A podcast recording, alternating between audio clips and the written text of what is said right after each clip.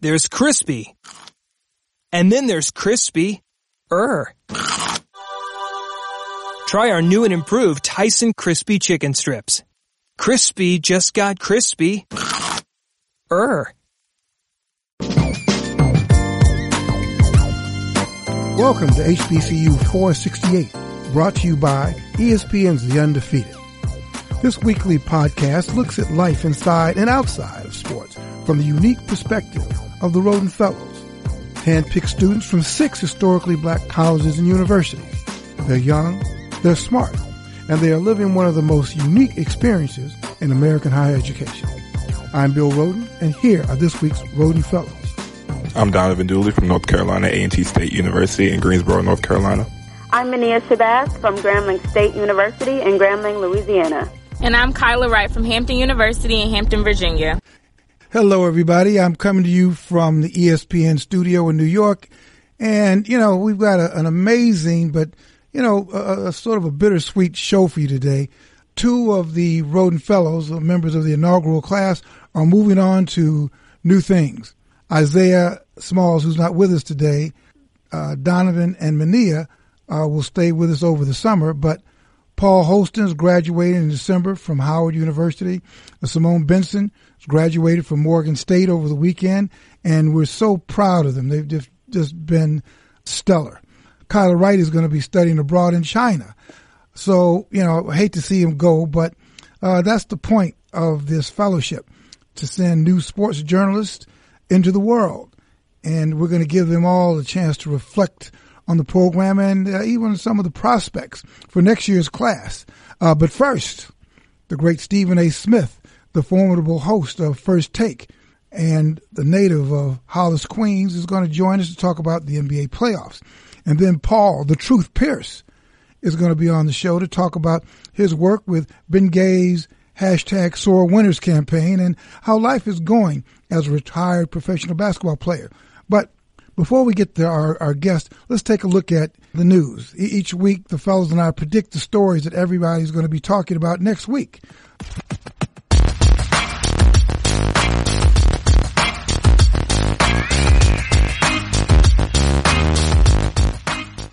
I definitely believe that we're definitely going to be talking about the NBA draft coming up on June 21st, figuring out the futures of Jaren Jackson, Mohamed Bamba, and many more. Uh, kind of to piggyback off Mania's point, I think we're going to be looking at why people are underrating Collin Sexton as the next breakout player in this year's NBA draft. I think Collin Sexton has the potential to be a Rookie of the Year candidate next year. And Kyla Wright, what do you think we're going to be talking about next week? Going off of my fellow Rhoden Fellows, I definitely think that we will also be talking about the draft, but let's uh, add a spin to it and talk about how we have our HBCU draftees in the draft this year. Mm-hmm. I think that we'll still be talking about LeBron James next week, particularly if they uh, get a, get bounced from the playoffs, which is really likely. I think that we'll still be obsessed with what's going to happen to LeBron James? Is he going back to Cleveland? And if not, where is he going to land? That's what I think we'll be talking about.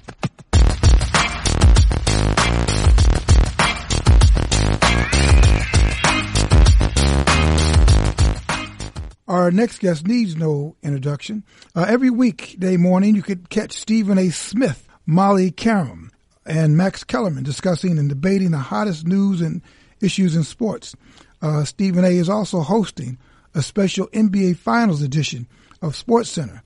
Uh, before joining ESPN, Stephen A. had a radio show on Sirius XM. He was a reporter for the Philadelphia Inquirer. Uh, he had a great TV show called Quite Frankly.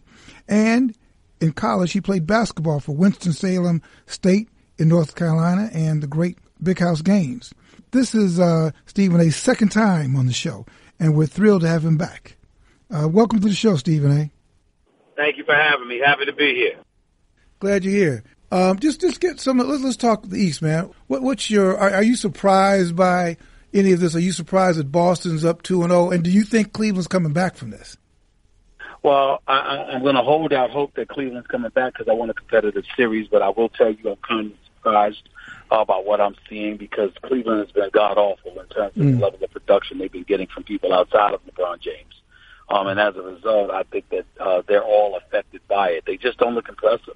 There's mm. no other way to slice it. And somehow, some way, uh, they're going to have to get around that. They got to figure it out, and um, they got to figure it out first on the defensive side of the ball because right now it's just problematic for them. LeBron James has no help offensively, but defensively, he's part of the problem because he's not hustling back on defense. He's spending too much time arguing with the referees hmm. over missed calls. So that's problematic. But he can get it together. He's the best in the world, and we understand that he probably will. Outside of that, um, it's one of those situations where Kevin Love's got to be more productive because Al Horford is out playing him.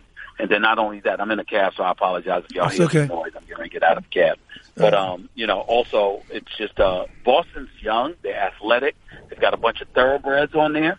Um, we all know that, and what they bring to the table in that regard is very formidable. And collectively, they're simply a better team than the Cleveland Cavaliers. They play better defense. Uh, they play together. They trust one another. Uh, they don't lose sight of who they are, mm. and all of those things work well for them. So Cleveland has a hell of a task in front of itself because they don't look impressive right now, and they're getting thoroughly outplayed. Out. Uh, Stephen A., you mentioned a little bit about Boston there. Um, do you think what? How much credit do you give to Boston's players for what they've been able to do to Cleveland and throughout this whole playoff run, or do do you ascribe a lot of the credit mainly to Brad Stevens? How would you give you up? well, you can't you can't give players to the credit without giving it to Brad Stevens because he's the one that puts them in a position to do what they're doing. Um, they trust one another. They spread the floor. They share the basketball. They're the second leading uh, uh, three-point shooting team in the NBA throughout this season. And the absence of Kyrie Irving along with uh, Gordon Hayward, uh, Gordon Hayward at the beginning of the season, I was right there for that gruesome injury. And then Kyrie Irving later on in the year. There's just no denying that uh, Brad Stevens is an exceptional coach, and these players believe in him. I mean, after a win over Philly in Game Three, Al Horford went on the floor and called Brad Stevens a genius. Hmm. Uh, you just don't hear professional athletes speaking in that fashion about their coach very often. Hmm. But that's what you're hearing about Brad Stevens. There's a reason for that. Hmm. Hey, Stephen A. This is Kyla from Hampton. So, uh, switching gears a little bit, what do you think that LeBron has to do to leapfrog Jordan in greatness? Or if there is anything he can do? There's nothing he can do in my mind. It's just an opinion but it's mine, and I'll never change it. Uh, LeBron ever, never five NBA Finals. Never. Well, let, me ask, let, let, me let me ask you this. Let me let me ask you this, Stephen A. Now, none of the great legendary players to whom he's been compared, you know, Jordan. Let's just throw Magic in there. No one, no, none of the all-time greats, legend, have taken three teams to a to to a championship. What would happen in your mind? In your mind, if LeBron, you know, he's already done it in Miami came back to Cleveland. What would happen? And we'll ask you this a little later. If he leaves, goes to a place like L.A. or anywhere, L.A., Philly, and he leads that franchise to a third championship. No. Now, Jordan didn't do it. Kareem didn't no. do it. You know, what, what, would that leapfrog him in your mind? See, here's the thing. This is what makes me laugh about the great Bill Rhoden, who I've looked up to for many, many years. oh, here we That's go. a loaded question because I, there's a loaded why question. Is it, why is it loaded? You feel I'm, I'm getting ready to answer. Let me answer the question. Okay. Because right. obviously you feel differently. My opinion will not change. It will never change. And okay. here's why. I'm taking everything into consideration.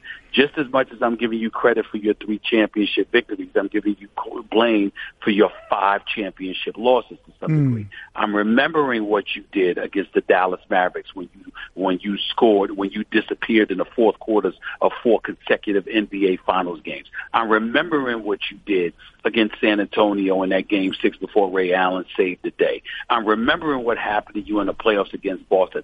I'm remembering the maturation process that you had to go through in order to get to where you are, whereas that wasn't something that Jordan ever had to worry about because he came into the league with an assassin's mentality. He mm. just didn't have help. I'm also looking at six NBA finals, six NBA finals MVP, never lost an NBA finals, combined with the fact that not a single single series in a finals went seven games against Michael Jordan. I have, and I don't think it's disrespectful to LeBron Jordan to consider him the number two player on the Mount Rushmore of basketball all time. Hmm. Just because I'm not saying he's number one doesn't mean I'm disrespecting him, which is why I literally had a graphic added on first take where every time I'm talking about LeBron and I have to be remotely critical, I put up He's a great dad. He's a great husband. right, he's right. a great, uh, a great businessman. Right. He's a, he's philanthropic. He's all of these other things because we've got these LeBron lovers out here that literally think that because he passes gas, it must be perfume. that everything that he does is right on the money. I don't subscribe to that. He's one of the greatest who has ever lived. He's better than Magic Johnson. He's better than Larry Bird.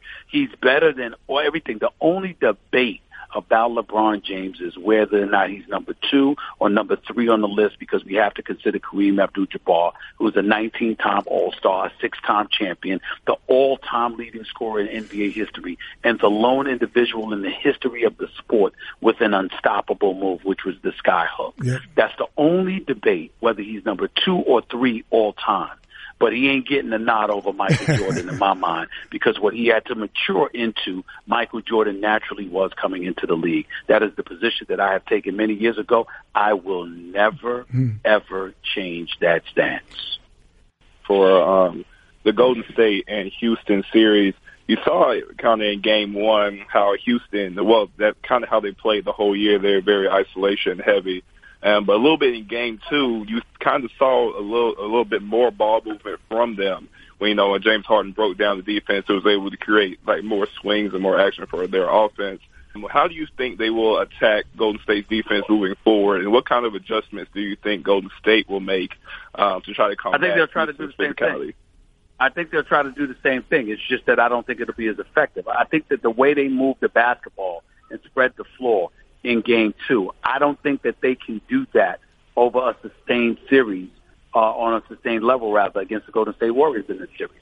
If they did that, they'll beat the Golden State Warriors. I just don't think they'll be able to do that consistently. I think somehow, some way, we'll see them playing hero and isolation ball with Chris Paul one minute, James Harden the next.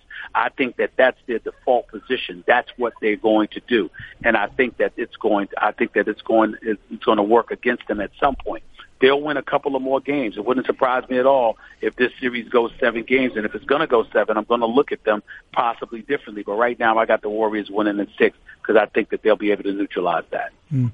Uh, we talked about Brad Stevens, but you've played with, uh, you know, for a great coach, and you've seen in your career a lot of great coaches.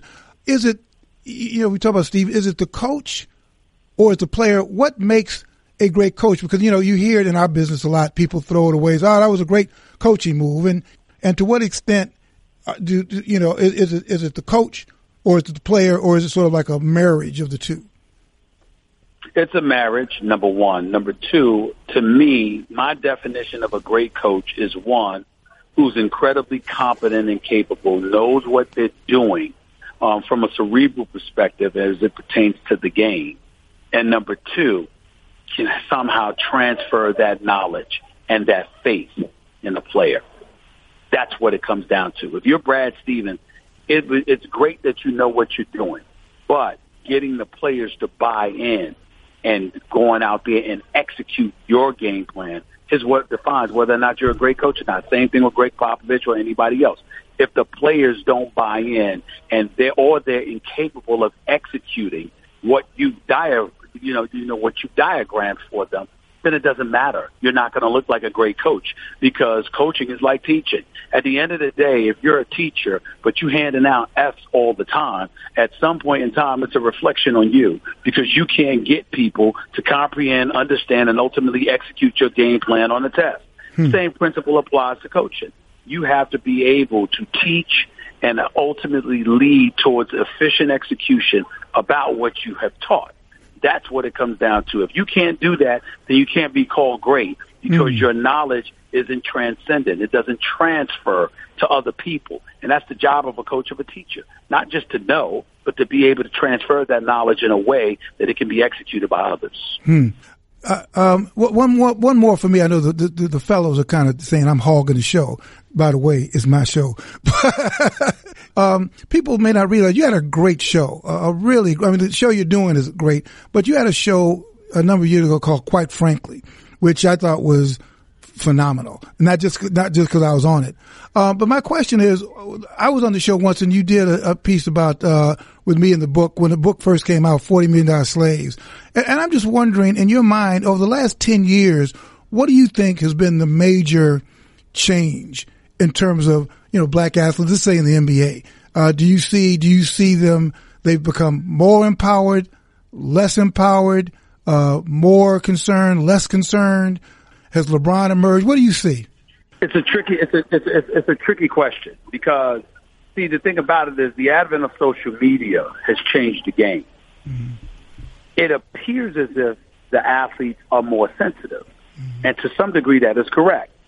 But some of them, as a result, are far more irresponsible because they're so willing to be emotional and express themselves over every little thing. One minute that they expose themselves unnecessarily, and in another minute they want to be all about controlling and promoting their brand mm. as opposed to being real and authentic. Mm. So it vacillates back and forth. There's no consistent theme per se because both happen, but ultimately it doesn't lend itself towards the level of authenticity that we would prefer. They speak in moments. They speak about things that they may be passionate about. And one minute they come across authentic, and another minute they come across as incredibly choreographed mm. because you, it's advantageous for them to take a position that everyone will gravitate towards in an affirmative way towards them. And so you, that leads to questions about their agenda, their motivation, et cetera, et cetera. And as a result, it's really hard to decipher what's real, what isn't, what's authentic, what isn't, uh, uh, what's productive, what is not, et cetera, mm. et cetera. And that sort of convolutes things and it eradicates principles and morals and ethics along the way. So it's problematic. It has its advantages, but it also has its problems. Hey, uh, our guest has been the great Stephen A. Smith, just somebody who I respect dearly, uh, hard worker, knows his stuff, doesn't make it up. Uh, hey, Stephen, I thank you so much, man. Thank you for being a great mentor uh, right. to these students. They'll, they they will not forget it. But thank you so a much, pleasure. man.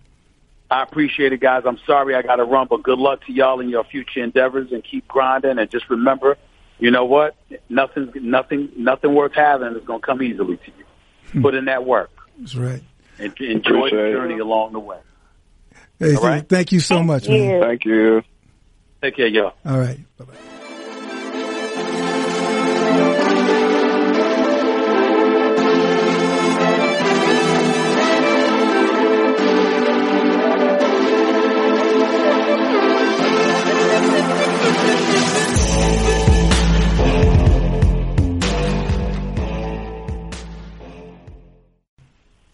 Uh, a few years ago, uh, John Skipper, the former president of ESPN, uh, asked me uh, what I wanted my, my legacy to be.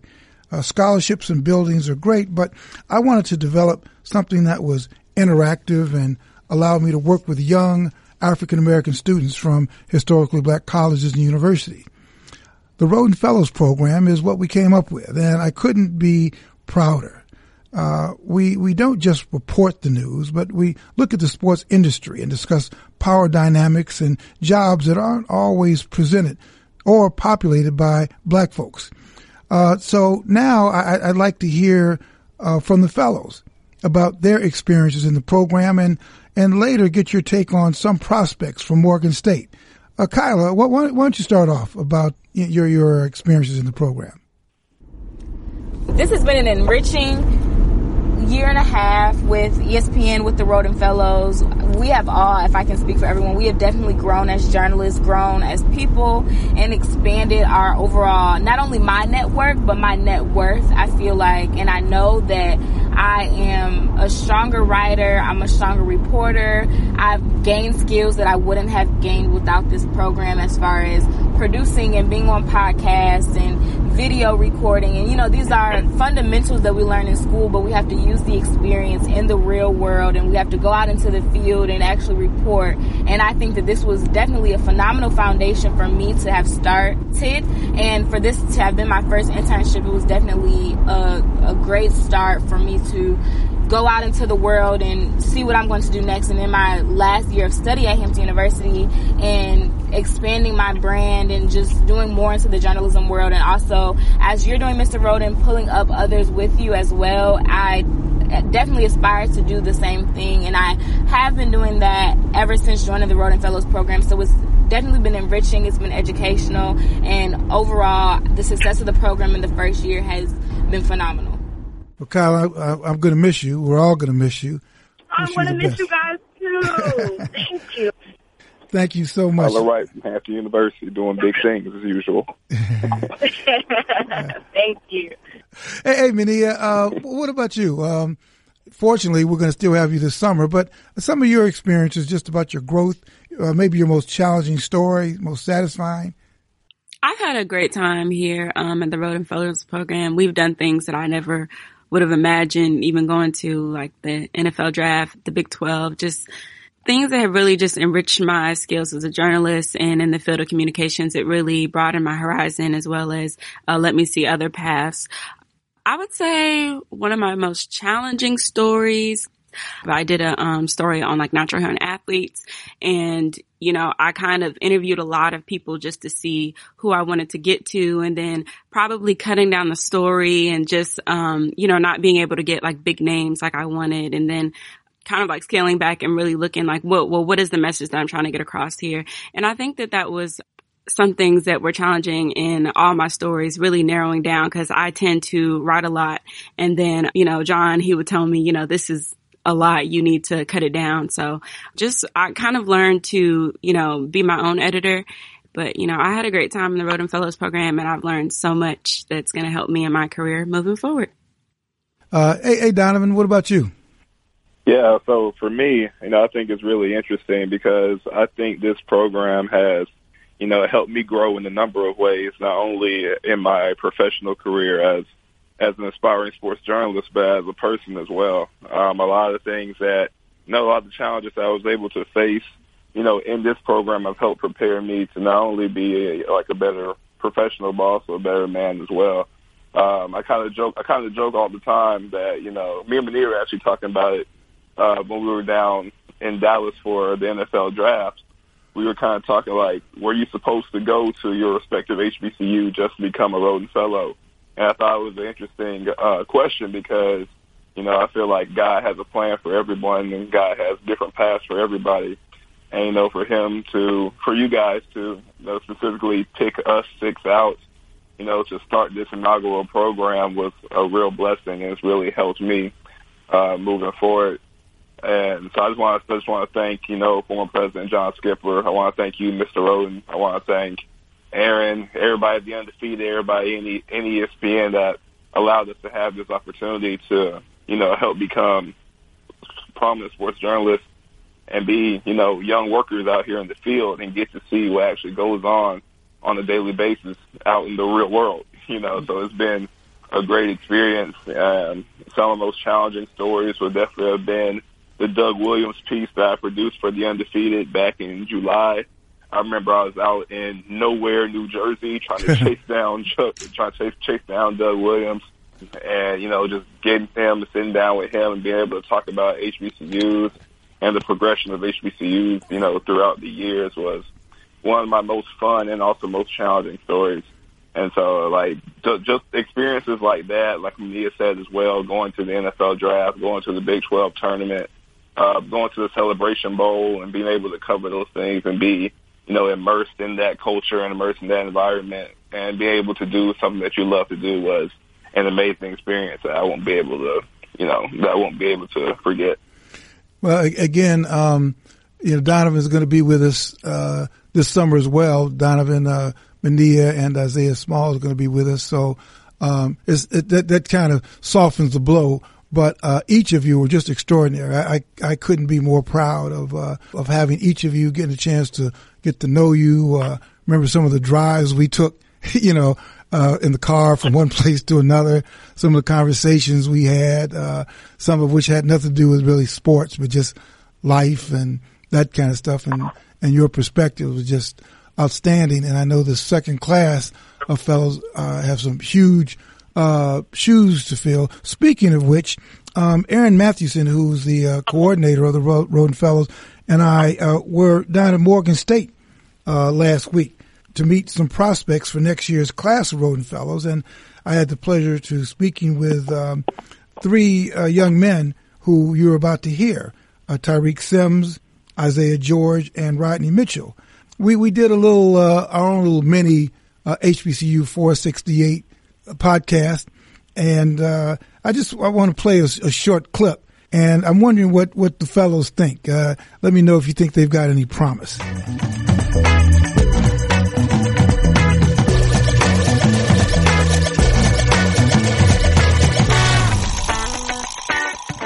Uh, hello, everybody. Uh, of course, this is Bill Rhoden. This is the HBCU 468 podcast, and I'm coming to you Baltimore, Morgan State University, and I'm here with um, three very distinguished potential candidates. To my right, we got Tariq Sims. Tariq, what's happening? Hi, how you doing? Uh, we got Isaiah Joseph. Uh, it's Isaiah George, but I'm, oh, happy to be here. Well, uh, that, that's a bad omen. seriously, we're seriously considering you uh, oh, Isaiah George. Yes, sir. Yes, sir. okay, Isaiah George. and then uh, Donovan Mitchell all the way to the very end. I wish that was my cousin, Rodney Mitchell. Wait a minute. We got this all screwed. Maybe, maybe y'all should be interviewing me. Finished second in the rookie of the year, so that's all right. So, so, so it's Rodney, Rodney Mitchell. I should know, man, as much as you've been emailing this and stuff. so anyway, so, so we've got Tariq, Isaiah, and Rodney. We've had great interviews with everybody. But, uh, listen, when this, when this airs, the, we'll kind of get a sense of who's going to be in the finals. So I have two questions. A, who do you guys think are going to be in the NBA Finals? And B, let's talk. Let's go back to the King James. Does LeBron escape, and where does he land? Well, a lot of people right now are they're zeroing in and not giving LeBron James any chance. Right? They're down 2-0. Um, but I want you to remind people of the series. Give your name because I know uh, what you're about to say. My name's people... my name's Rodney Mitchell. My name's Rodney Mitchell. I said this. I know what you're about yes, to say. Yes, my name's Rodney Mitchell. So I, I want people to hold fast on um, ruling out LeBron James. Um, you have to understand something. It's basketball. Um, give Brad Stevens credit. You know, they're one of the best defensive teams in the NBA. However, I don't foresee Jaylen Brown and, and Jayson, uh, Jayson Tatum playing, you know, incredibly well again, consistently, uh, in Believe Land. So I'm going to say LeBron James wins the next two at home. And then from there, uh, you know, they go on a run. They ride the momentum. J.R. Smith finally, uh, produces Kyle Korver, Jeff Green. Wow. And Cleveland Cavaliers get back. Wow. To the finals verse the Golden State Warriors. Isaiah said it earlier. It's going to be a rematch. Listen, the the uh, okay. Houston Rockets' inability right. consistently play offense. Last night was a okay. Right, you know, we good, got you. Yeah, Cleveland versus the Rockets. Right, we got you. Yes, we got you. Somebody give him a thermometer. Okay.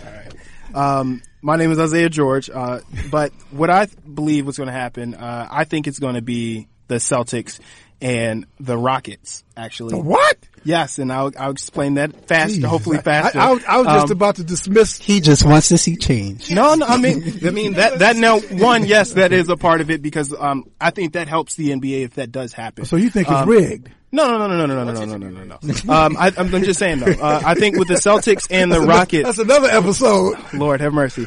Uh, I think with the Rockets and the uh, Celtics, you guys' career I think over before helps, it begins.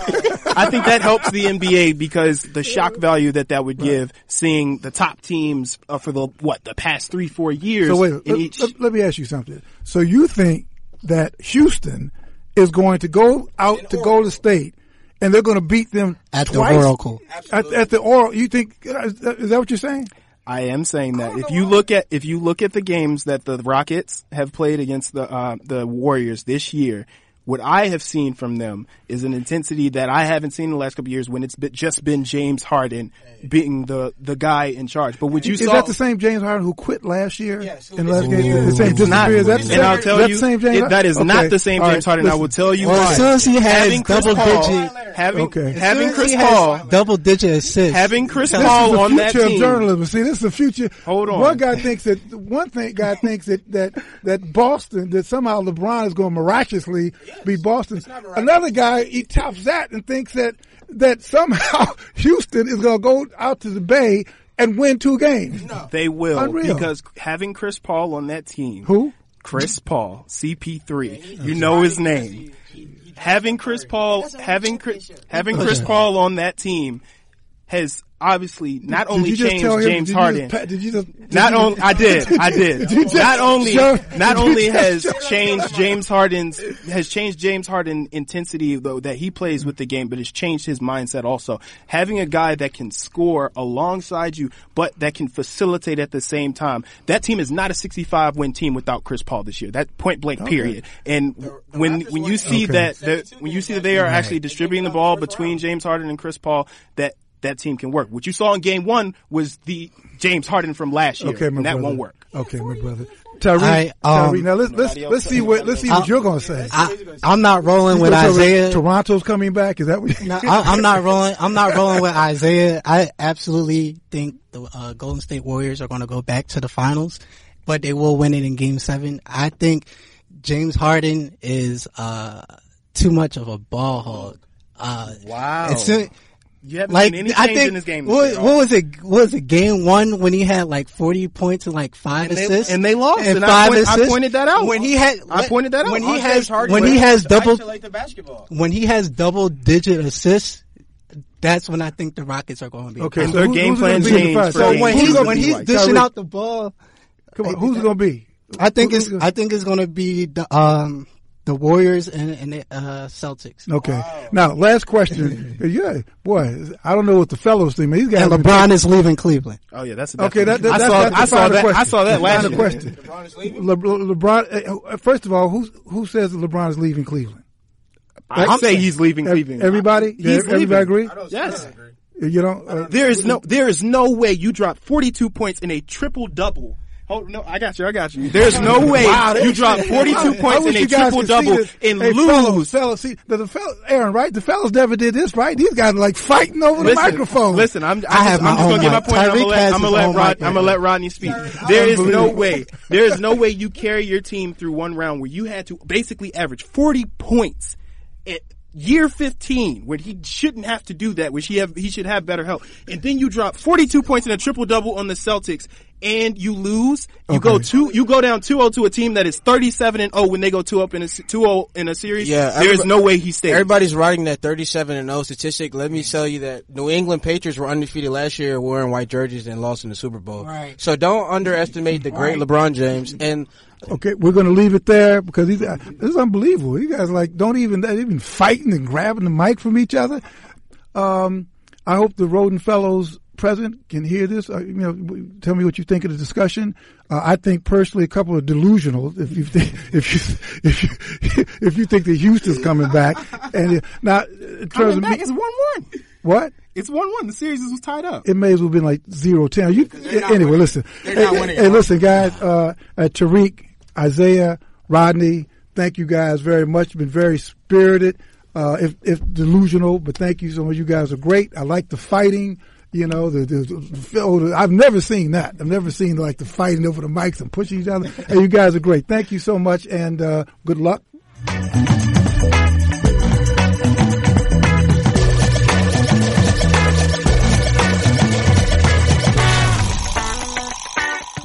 Uh, Donovan, uh, let, let's start with you, uh, and then hear from Mania and Kyler. What, what did you think? I mean, I thought they were okay. You know, I think they're gonna have to, you know, step up their game a little bit if they want to work with the legendary Bill Rhoden. You know, the Kareem of sports journalism. You know, if you put him in a room with me and Isaiah, you know, you already know who win that matchup, Mr. Rhoden. But I'm gonna, I'm gonna let you decide that one. But all in all, I thought they were really good. I thought they were had, thought they had a lot of promise. I thought they were very energetic. And, you know, it's very exciting to see, you know, how much interest is really like starting to pick up with the program and how many people are really interested in being in being involved with it. And, you know, it's, it's it's good to see to know that you were um, a part of the first initial class. And so I'm happy to see that, you know, people are gravitating towards it. Mm-hmm. Mania and uh, Kyler, what what did you think? Do they do they do they have any promise based on what you heard? I definitely think that they do. Um, it was just so awesome seeing how much passion they had, especially Rodney Mitchell. Um, I really thought that he would uh, be a great candidate just of how much he knew and, you know, how much he was willing to argue his point down. I think we saw elements of uh, Donovan and Isaiah there. Um, I really think that all of these uh, prospects definitely have uh, promise and, you know, I can't wait to see you guys choose. My take on the Rhoden Fellow prospects are that, you know, everyone is more than capable. We all came in and we necessarily didn't know everything and we're leaving out and we still don't know everything. But in listening to, you know, the soundbite that we just heard, I really like Tyreek, I appreciated the fact that he know what he was standing for. He knew he was talking about, you know, and that's what we need in the Rhoden Fellows program. We need you to stand by your opinion, whatever you're doing, know what you're talking about, and, you know, keep it moving. We don't need anyone who's, you know, going to be on the fence or, you know, doesn't know what they're talking about. And also, people, if you don't necessarily know what you're talking about, make sure you step up and you're willing to learn and you're willing to ask questions because that's, you know, that's how I was for the most part when I came into the Rhoden Fellows program. So if you're coming into the Rhoden Fellows program, that would definitely be one of my biggest pieces of advice is to, you know, it's okay to not know everything, but know something, have the foundation, and don't be afraid to ask questions. Spoken like a wise Hamptonian. uh, we're going to take a short break. Uh, when we come back, we'll talk with 19 year NBA veteran and one of the spokesmen for Bengay's hashtag Sore Winners campaign. That's none other than Paul the Truth Pierce. Stay tuned.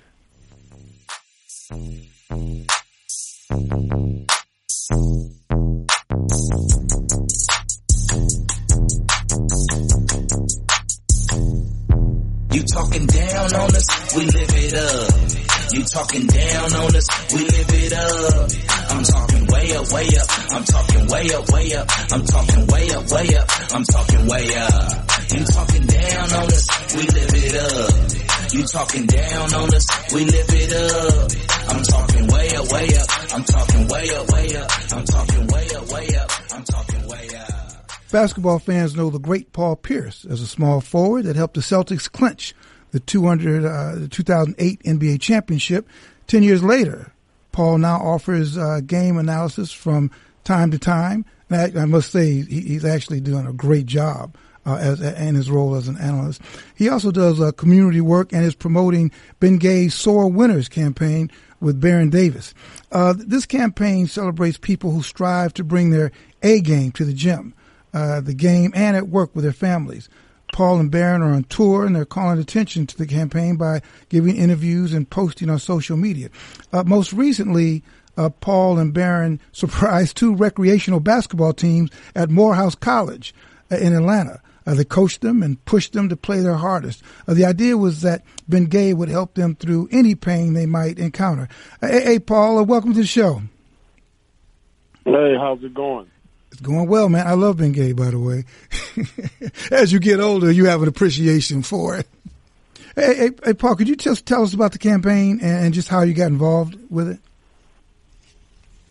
Well, I just thought uh, the partnership with Bengay and the Sore Winners campaign, it, you know, it was a, a great fit for me because for much of my career, soreness and winning was was an everyday thing, was a part of life. Mm. You know, so it was just, you know, something I had to push you. You know, that's, you know, by playing 19 years in the league, even before then, as a as a youth coming up, it's always been a part of my life. So I just thought it was a great push partnership, and I understand what it's like to push your body to the point uh, of the soreness to reach your goals. And so, uh, you know, Bengay it helps relieve the pain, uh, so I can get back at it tomorrow. Because you know, as you know, having a long career, you have to be able to bounce back quickly, and it's helped me, you know, throughout my career. How difficult has it been making the transition from court to studio? Do you see the game differently?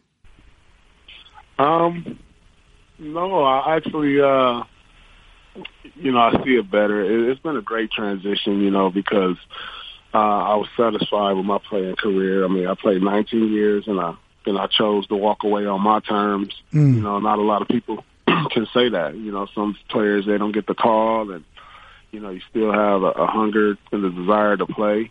And uh, you know, the thing about now being an analyst in basketball, I mean, it's it's just another thing I pretty much been doing my whole life. You know, talking the game, have a great understanding of the game, and just to be able to uh, express that on a national level is great because uh, I still love the game and I still like to be around it. I just don't play it anymore.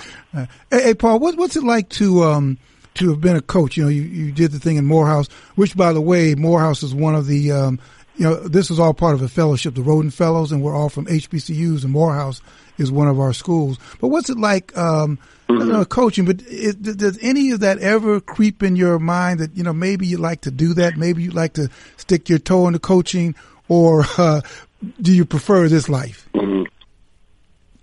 Well, I like right now. I haven't really given much thought to the coaching game, although you know I've I've coached a couple celebrity games, and of course uh, the game in Morehouse. Uh, but and my kids, and so I, I really don't have a, a desire right now to coach on any college or NBA level right now. I, I like you know just right where I'm at, transitioning, talking about the game, being an analyst for the game of basketball. I'm also, uh, you know, I'm an ambassador for USA Basketball, mm. and I travel to China every summer mm. uh, as part of USA Basketball and do clinics of that nature. So, you know, it's uh, the transition is good, but I have no interest in the coaching right now. I, I can't.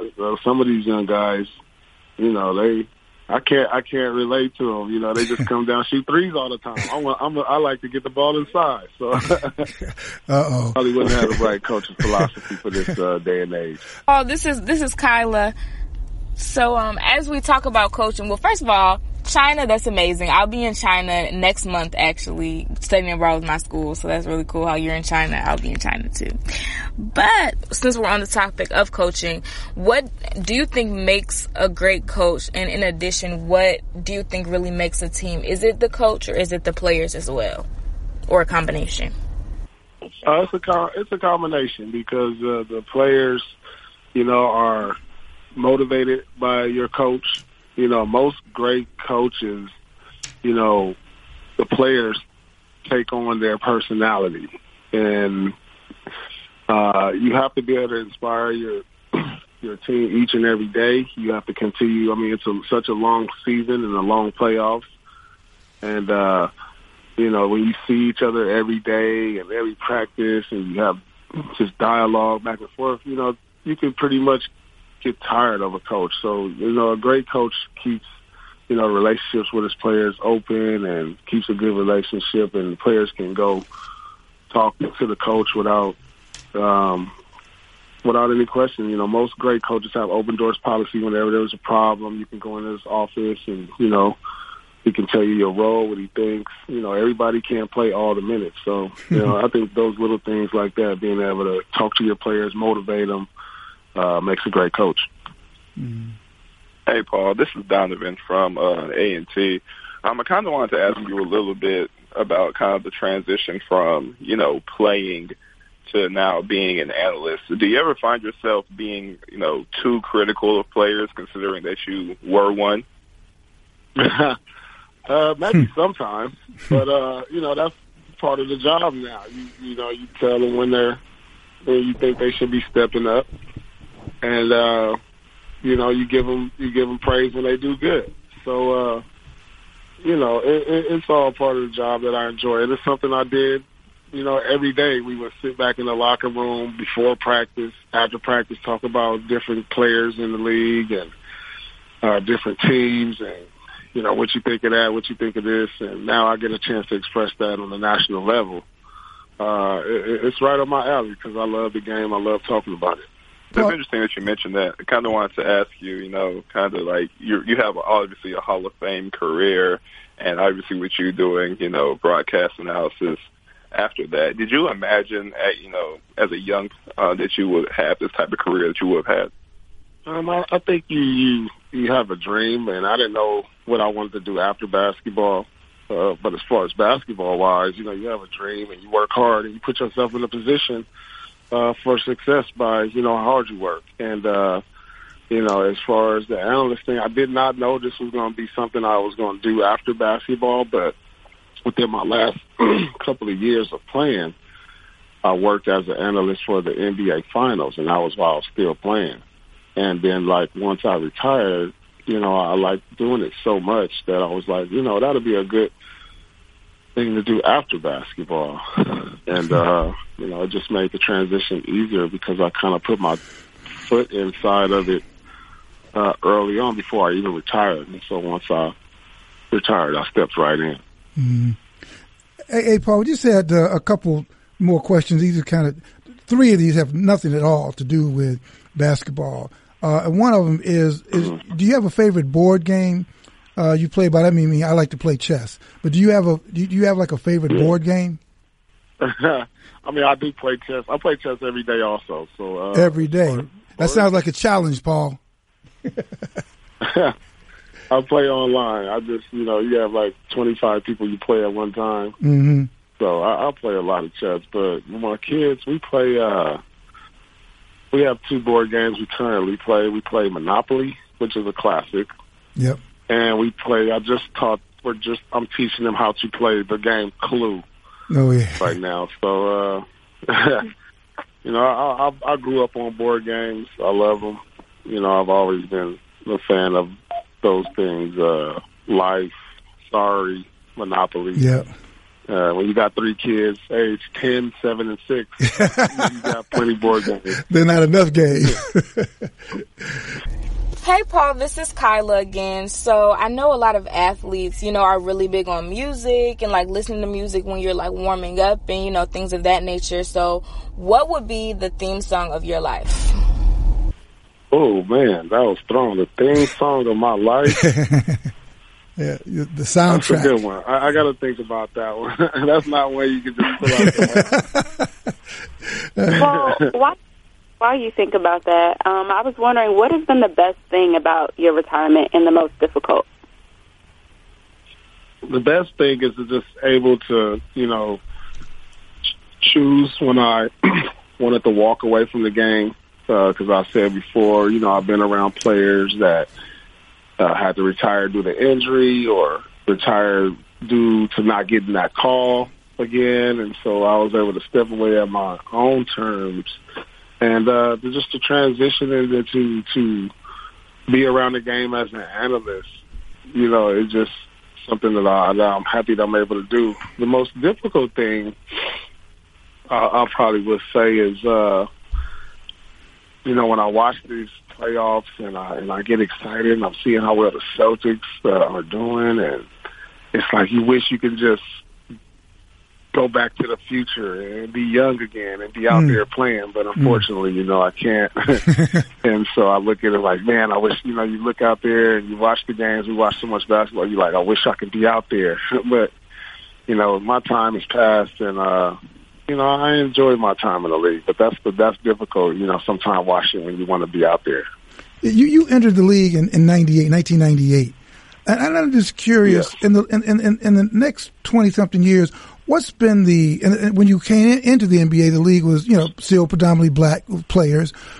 What's been the major change in the last twenty years with that this group of players? The league is still predominantly black. Do you think the players have been more empowered to speak their minds, uh, less empowered to speak their minds?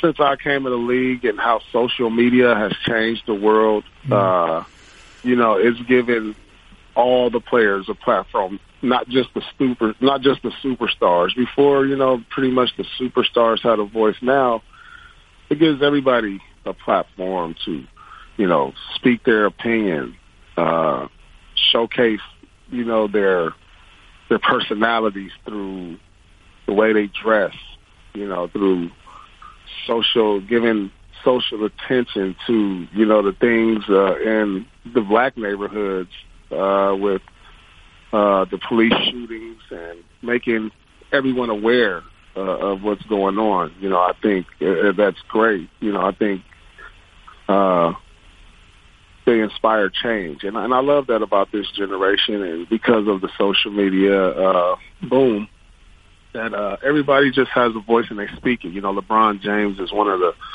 the biggest. uh, personalities and sports figures we have in the world. And, you know, when he comes to the platform on social issues and he's not afraid to voice his opinion, I, I love that. And, uh, you know, uh, you know, you didn't have guys like Magic Johnson or Michael Jordan doing those type of things. And now you have more superstars coming to the forefront. And, uh, I think it's good to see. Mm. Hey, Paul, one last thing. What's it been like to work with Bengay? And, and it's not really a throwaway question because, you know, as you leave the game, you know, your your relationship with sponsors, uh, you know, can help you achieve a lot of things. So, what's it been like to work with Bengay? Uh, I mean, I think it's been great. you know, like I said, it's always Bengay has always been a part of my life, uh, everyday life plan for so many years, uh, pushing through the tough times, through the aches and pains, man. And, uh, you know, even today, you know, I still get up and, and, and work out, uh, not at the same intensity, but, you know, I, I have a, a routine to where I still get in the gym and do things and it's still very much a part of my life. And we know that as you get older, things don't go away as fast. And, uh, that's why it's been a great partnership and a great remedy, you know, for me even at this age. Yeah. Our guest has been the great Paul Pierce, headed to the Hall of Fame. We all know him as a great Celtic. Um, and now he's a great commentator. He's working with uh, Bengay in a, in a, program called Sore Winners. Uh, by the way, I, I, would be remiss about that. Is, is LeBron, if, if, they lose the series, is LeBron in your mind uh, coming back to Cleveland or is he out of there? Um, you know, I think it's going to be important on what moves Cleveland can make this summer. But right now, you know, LeBron's legacy is on the line each and every year because every year you hear about the comparison of being the greatest with Michael Jordan and, you know, how do you get in the same breath with Michael Jordan is to win, you know, multiple championship, which he's already done. But when Jordan's won six and he's won three to be considered the greatest, he wants to, you know, add a few more championships to his resume. So I think he'll look at the best opportunity uh, that presented that to him. And I'm not sure if it's going to be in Cleveland but uh, I do know that teams like if Houston next year, if they have an opportunity to get him, that gives him a great shot. A team like Philadelphia gives him a great shot. You know, I, I really can't see him going to Boston. so, so you know, I think those are the two primary teams that give him the best shot right away off the top of my head next year if he were to move on from uh, Cleveland. If he wins a third, if he takes a third franchise to an NBA title, nobody's done that. Kareem didn't do it. Jordan hasn't done it. Magic didn't do it. If he does that, would that leapfrog him over over Jordan to take three different franchises to an NBA title? I'm not sure if it'll leapfrog him because uh, when you look at the way he does it, I mean, of course, taking three franchises to a title and winning is amazing. But, you know, Jordan did his from within. You know, LeBron left the Cleveland to join here.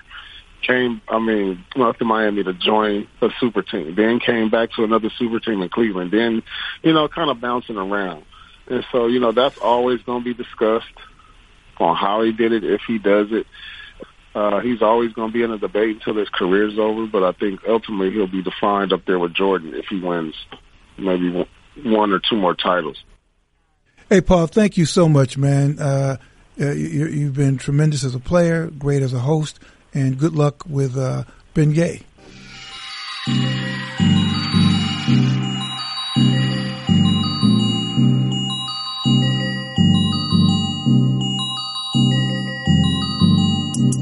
Hey, that, that's all we have time for today. Uh, if, if, there's anything you'd like us to cover, or if you just want to leave us a comment, tweet us at the undefeated hashtag Rhoden Fellows, or you could also contact us directly. I'm at WC Rhoden. I am Kyla Wright, and my Twitter is at Dream Always with three underscores at the end. I can be reached at underscore Mania Shabazz. You can find me at Donovan Dooley.